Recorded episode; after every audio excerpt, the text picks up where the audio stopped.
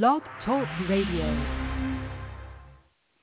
Hi there. I'm Mary Eileen Williams at Feisty Side of fifty Radio, and this show is a celebration of baby boomers who are embracing life as we grow older. And as we know, one of the best ways to do that is by keeping our brains active by learning new and interesting information. And today's show promises to do just that. Our guest, Mimi Prunella Hernandez, has blended science and indigenous wisdom into one heck of a fascinating book. She holds an M S degree in herbal medicine and has enjoyed a highly successful career as a clinical herbalist and ethnobotanist. Mimi joins us today to share all about her just-published book, Herbal: one hundred Herbs from a from the World's Healing Traditions, and I found it so interesting, I want to find out more. So welcome, Mimi. Thanks for having me, Eileen. I'm so happy to be here. Well, I want to start out, and I got to chat with you a little before we went on there, but I want to offer you a huge congratulations because this book is so rich and all-encompassing, and it's a real resource that celebrates the wisdom of Mother Nature. Uh, yes, thank you so much, and it's it's definitely... Uh, you know, the my life's work. Um, you know, I'm also feisty and over fifty, so this is like such a great representation of like my life's work that's like culminating into something tangible that I can leave for future generations. Wow, Mimi. And plus, I want everybody to know it's published by National Geographic, so that is, a, talk about the seal of approval. It's got to be filled with fascinating and accurate information, and plus the beautiful photographs in the book. I mean, it's a real feast for the eye. So I'm wondering what it felt like for you the first time you saw either the galleys or the finished book. It must have been, I don't know, did you, did it bring tears to your eyes? Oh, I was really astonished. I mean, the, the photography is so beautiful. And the art, there's some vintage art in there that just yeah. makes my heart stand still. Mm-hmm. Wow. Well, uh, before we get into the book itself, I have a couple of questions for you. And the first one is, what the heck is an ethnobotanist? Yeah. So ethnobotanist is someone who studies the relationships between plants and people.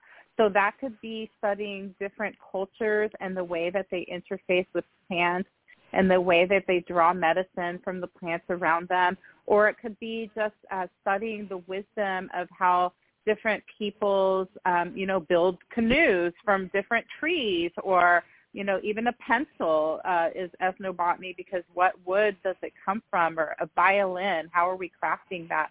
So when, whether it comes from textiles, arts, medicine, food, um, you know, it's just one way to study these archives of uh, knowledge that has been passed down from generation to generation.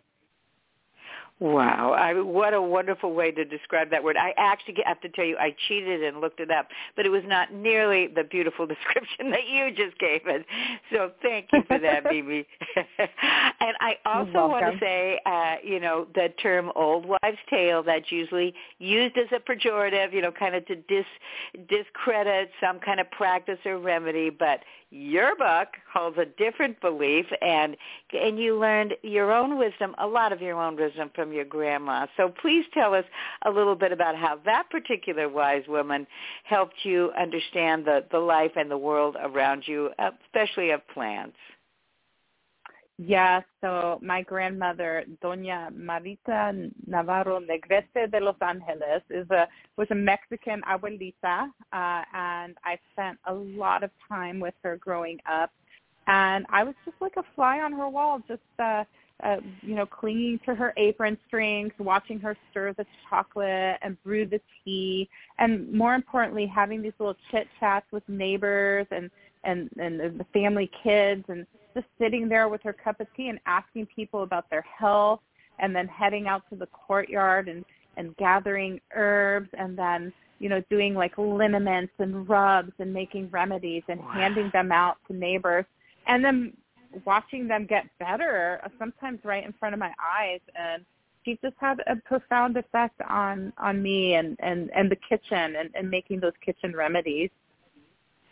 Oh, my gosh, Mimi, that, yeah, that makes me feel, you know, I've got those goosebumps, those truth chills, because those of us, you know, who are grandmas ourselves, that that's what we want to do is leave a legacy like your grandmother. And I'm sorry, I cannot p- pronounce it in uh, Spanish like you did, but so I'll say grandma.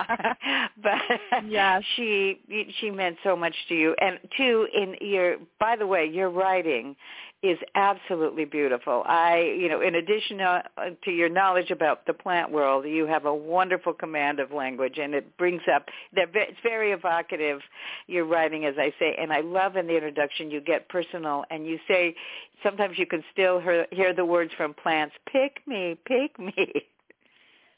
Yes, yeah, so there's uh, such a deep relationship. You know, in essence, uh, different plants have become special friends to me and allies. Um, and that's, you know, in, in addition to learning about them scientifically, because I'm also, you know, have a, a, a academic, you know, science degree. And, and uh, you know, I wasn't expecting as like a scientific woman to um, start hearing plants from a different level and build these like really nourishing relationships with plants in my garden and in my kitchen. Wow. And I just want to say, too, in the book, again, it, it's based a lot on the plants and the, the properties that they hold to heal us and, you know, make us feel better and enrich our lives and all that. But you go into the cultural tradition so much, which I guess is what an ethnobotanist does, right?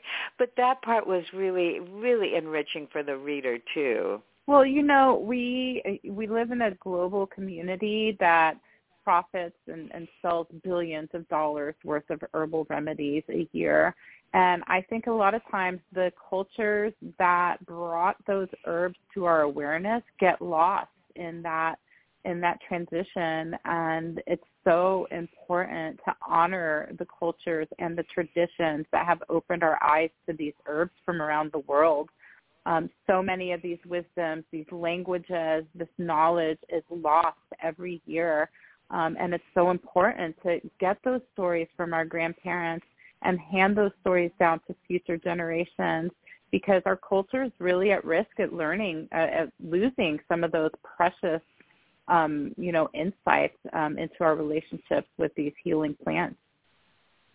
Yeah, and two, I mean, so much of so many pharmaceuticals, you know, they they take the plants and then they put them in a laboratory and then they put their stamp on them, and you know they do things with them that we forget. It's, it's the original, you know, much of the healing properties, even the medicines we take, originally come from plants. So there's kind of been a resurgence of interest in more natural healing, and I think your book is coming out at just the right time, Mimi.